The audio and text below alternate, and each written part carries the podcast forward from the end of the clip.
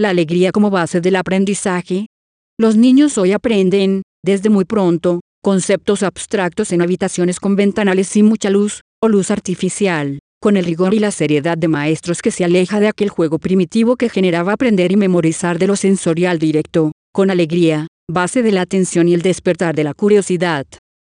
Entender esto, hoy en su raíz y desde la perspectiva de cómo funciona el cerebro, y sacar ventaja de ello es un primer principio básico de la enseñanza, con el que se puede llegar a aprender y memorizar mejor. Estos principios se pueden extender en su aplicación no solo a la enseñanza básica o durante la adolescencia, sino a los más altos estudios universitarios o estudios aplicados a la empresa o la investigación científica. La neurociencia cognitiva ya nos indica, a través del estudio de la actividad de las diferentes áreas del cerebro y sus funciones, que solo puede ser verdaderamente aprendido aquello que llama la atención y genera emoción, aquello que es diferente y sobresale de la monotonía.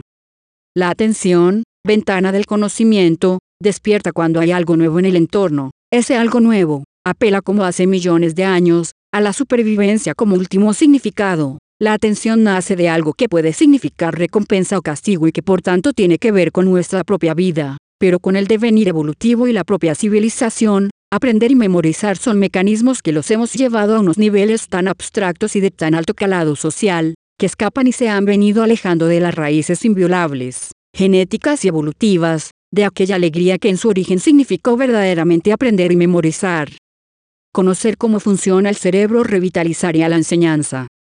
Revitalizar hoy la enseñanza y el aprendizaje en este nuevo contexto de una cultura avanzada, requiere un conocimiento de cómo funciona el cerebro en esos procesos y llevarlo a los maestros y los profesores para que estos finalmente lo apliquen en las aulas. De esto, se han dado cuenta muy recientemente prestigiosos pensadores e instituciones como el recién creado Centro de Neurociencia para la Educación de la Universidad de Cambridge. Hasta ahora, el conocimiento extraído de las neurociencias no ha sido fácil mostrarlo a los maestros, y ellos transferirlo como método a la enseñanza de los niños o los estudiantes de instituto. Existen problemas en la relación neurocientífico-maestro, y más allá profesores universitarios, sobre todo en el lenguaje utilizado por los primeros para dirigirse a los segundos en la transferencia de estos conocimientos, y en los segundos, los maestros, para captar con certeza y seguridad esos conocimientos a la hora de emplearlos con los alumnos.